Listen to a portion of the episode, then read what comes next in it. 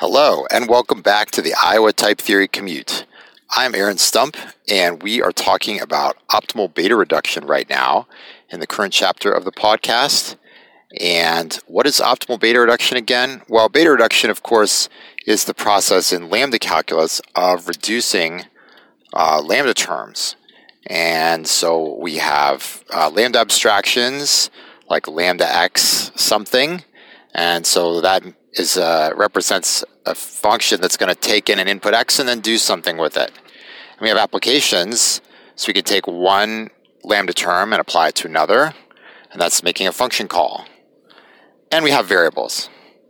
Those are the three syntactic forms of lambda pure untyped lambda calculus. And with beta reduction, when we have an application of a lambda abstraction, we're calling a function. And so we need so we have something like lambda x blah blah blah applied to an argument. And we need to substitute the argument for x in the blah, blah, blah, and keep computing.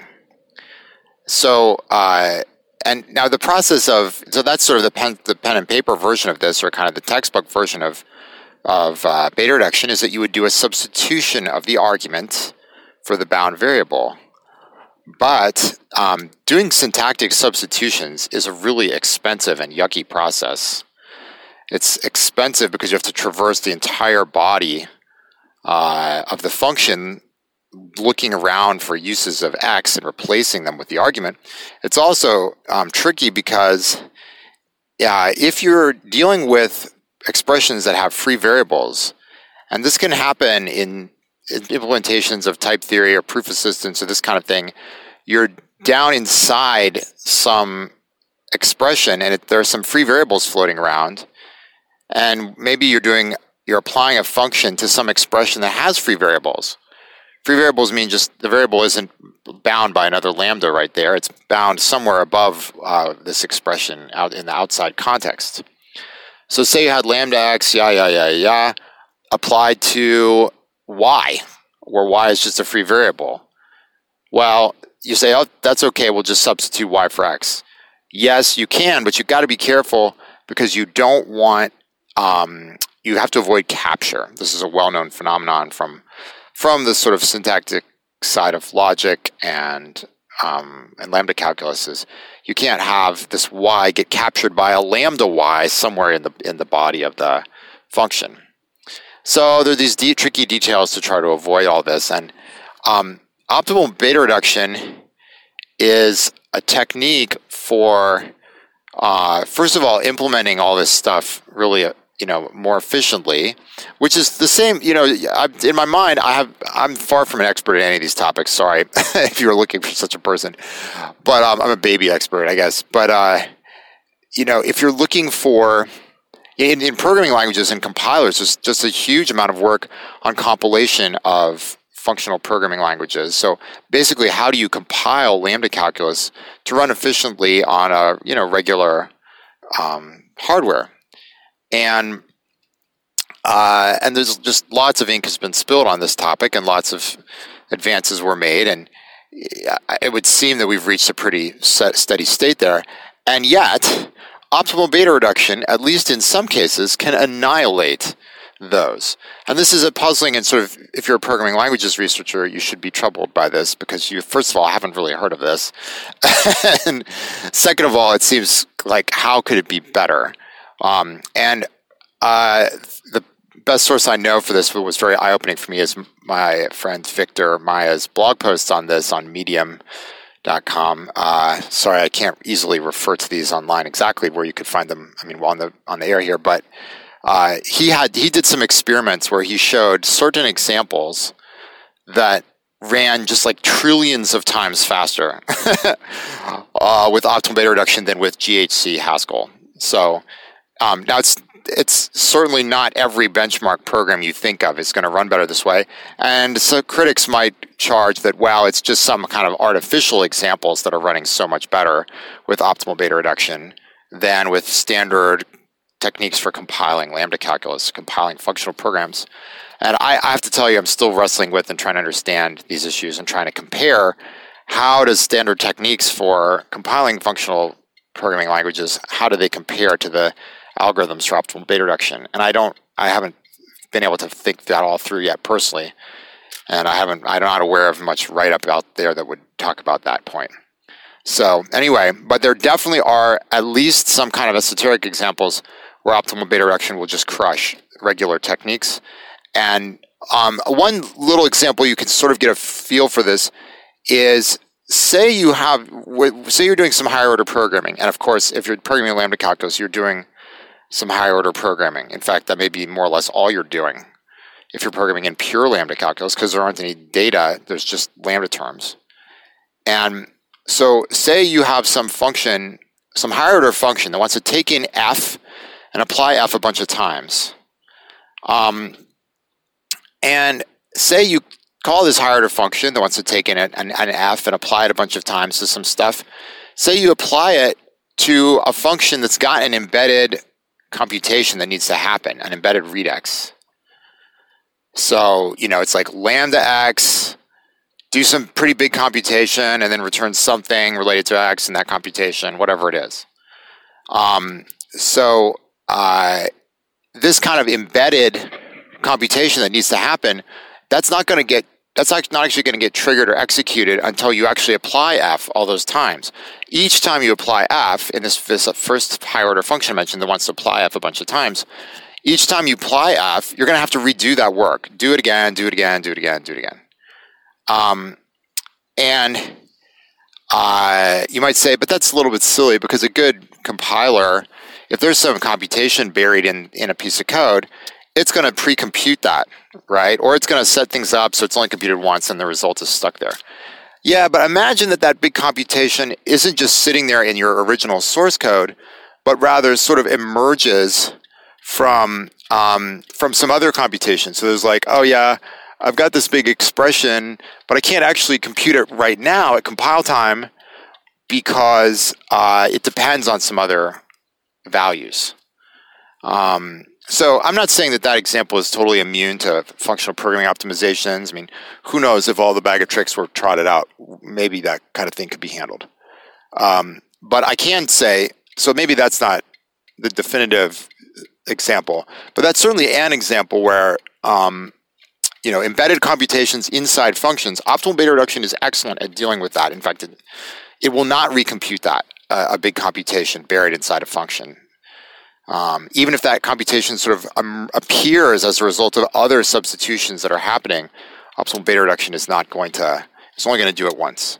And that's because of, as you remember from last time, we talked about this idea using this terminology I got from this um, Asperti uh, Guerrini book about uh, virtual redexes. So basically, if you have an application to a variable, well, right now that's not dangerous. You maybe you say, oh, I could I could copy that or something. I don't have to worry about that.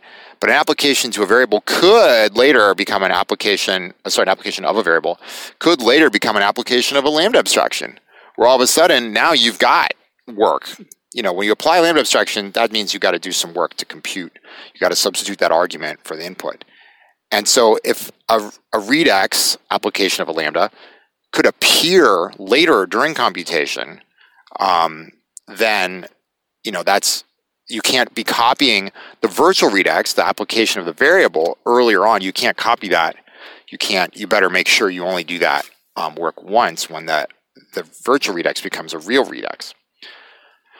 Uh, so um, anyway, so we've today what I want to talk about for a little bit is something called the abstract algorithm, and this is sort of the basic setup for the um, Lamping's uh, sort of the starting point for Lamping's very sophisticated algorithm for optimal beta reduction. And it's it's not hard to understand at all, which is great. Um, it's it's pretty straightforward, and I think provides the basis for.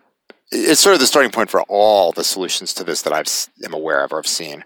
All the things that are related to Lamping's algorithm and optimal beta reduction or techniques there's a there's a work out there by a guy named Ian Mackie that called Yale, yet another Lambda evaluator. That's not optimal, but um, it's using some ideas from optimal beta reduction and claims to be efficient. And in fact, showed in a paper better results on some examples than some optimal redu- reducers. Okay, so the abstract algorithm of lamping uh, is an algorithm that leaves one really, really critical decision about what to do in a certain case. It leaves it um, sort of not determined. So it's um, it's an algorithm that it's sort of like a pre-algorithm. I mean, it's kind of it tells you here's some of the here's some rules you can use, but in one very important case, it doesn't tell you which of two possible rules to use, and that non-determinism just has to be resolved in order to get a sound uh, implementation. Uh, I mean, I guess inefficiently, I guess you could just try all the choices, but you wouldn't know what's the right answer. Anyhow, before we get into that, so in Lamping's algorithm, we have we're going to reduce graphs, you know, representing lambda terms, and the graphs have lambda nodes. They have application nodes. They don't have variables because we're gonna. These are graphs, and whenever a variable was going to be used, we're just going to have a wire. So there, we're an edge. You know, so these are graphs in the usual computer science sense of nodes connected with edges. And when we have um, where a variable is going to be used, we just have an edge from the lambda node that introduced the variable over to uh, the, where the variable is used. Now, um, because variables could be used several times in lambda calculus, Mean, this is, and in fact, this is actually, even though that seems like such a simple thing, that's a major source of complexity for all kinds of different things that one wants to deal with in lambda calculus. Like uh, confluence way back somewhere i think i talked about confluence in this podcast. And confluence the proof of confluence for lambda calculus is greatly complicated by the fact that variables might be used several times. If they could only be used one time then it'd be really simple to prove confluence. So anyway this same um, issue you know we have to deal with the fact that variables could be used several times now if you're going to have variables just be represented by an edge from the lambda node somewhere well, you we're not allowing our edges to kind of just split off into several directions. It can really go from just from point A to point B. So if you need your if your variable is being used several places, you have to have a connection from the lambda node that introduces that variable. Well, what you do is you have a connection from that lambda node to duplicator nodes, nodes that split, that explicitly split out this. You could think of it splitting the signal for that variable to two different places. So say you want to have lambda x, x applied to x. Well, you start out with the lambda node at the top for that lambda x. There is no x, okay, because you're just going to use a, an edge to represent the information that we represent textually by saying, oh, I've got lambda x. That's, that's just giving me a name to use later in my expression for where that x could go. But when you have a graph, you don't need a name, you just put the edge. Okay, but you can't put the edge to two places. So if you want to say, actually, I should have started with a simple example. If you want to say lambda xx, you have lambda, and there's an edge from the lambda to where the variable needs to go. And where does the variable need to go? It needs to go right back to the lambda node itself, because that input is going to be spat right out as the output, because lambda xx is the identity function, of course. So the graph for lambda xx is just lambda with a loop on the bottom. Input turns into output. Okay.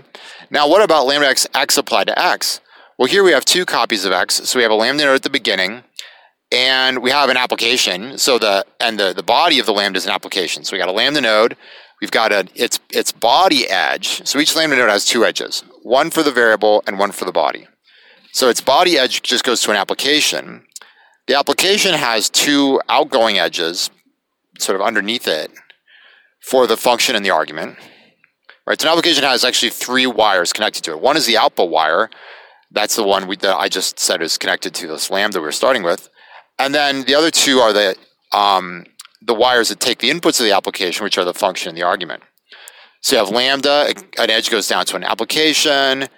The application now has two edges coming out, and we want them both to be x. Well, the way we do that is we need to split our, our signal, our input wire our variable wire from the Lambda node, we need to split that. And so you put a duplicator. So the Lambda node, its variable wire goes down to this thing called a duplicator that's usually drawn like a little triangle. And so one point of the triangle is connected to the Lambda node. The other two points of the triangle fan out to the different places where the variable is needed. And so here they fan out to the two bottom por- ports of the application node. Uh, and so that's what lambda x, x applied x looks like. And, you know, it's not. Sorry for the fact that I'm just describing it. I mean, this is so easy if you just could draw it. And in fact, I could refer you to my Optimal Beta Reduction YouTube channel where I have some um, videos from two summers ago and one summer ago, and hopefully soon this summer about this, and you'll see some graphs visually. But uh, I hope you can follow what I said. That was not. It's not. A, I mean, some of these graphs get completely out of hand. There'd be no hope to describe them. It's barely possible just to draw them out on paper. But um, but that was a, not a very complicated one. So uh, anyway, so in this this abstract algorithm of lamping, we have lambda nodes, application nodes, no variable nodes because we just use edges to show where the variable goes. But because variables could be used several places, we have duplicator nodes to split the signal from the um, from the variable uh, wire from the lambda node. And these duplicators are where all the fun comes in, okay? Because indeed, as we were talking about before, what we want to avoid doing is there are places where we're going to be forced to duplicate a lambda abstraction. As I'm saying this, I'm thinking to myself, man, I really wish I understood better how this relates to programming language techniques like compiling to um, closures, right? With a closure, you've got a function pointer, and then you've got some data structure representing the values for the free variables in the function. And here we just have graphs, we don't have closures, and we have to we were speaking about the previous couple episodes that we're going to have to duplicate lambda abstractions at some point because this sort of graph rewiring trick, you know, we have this input variable coming off the lambda. When you want to do a beta reduction, you just point that that wire to the argument. It's great. This is awesome. I mean, forget some kind of complicated capture avoiding substitution. You just change a pointer. You change a couple pointers at most, and that's it. So that's really cool. But to make that sound we can't be changing pointers destructively multiple times to different arguments in the same lambda abstraction. That's that's going to ruin it, right? So we we're going to have to be forced to duplicate our lambda abstraction. And how do we know when we need to duplicate it? Well, these duplicator nodes are pretty much showing us.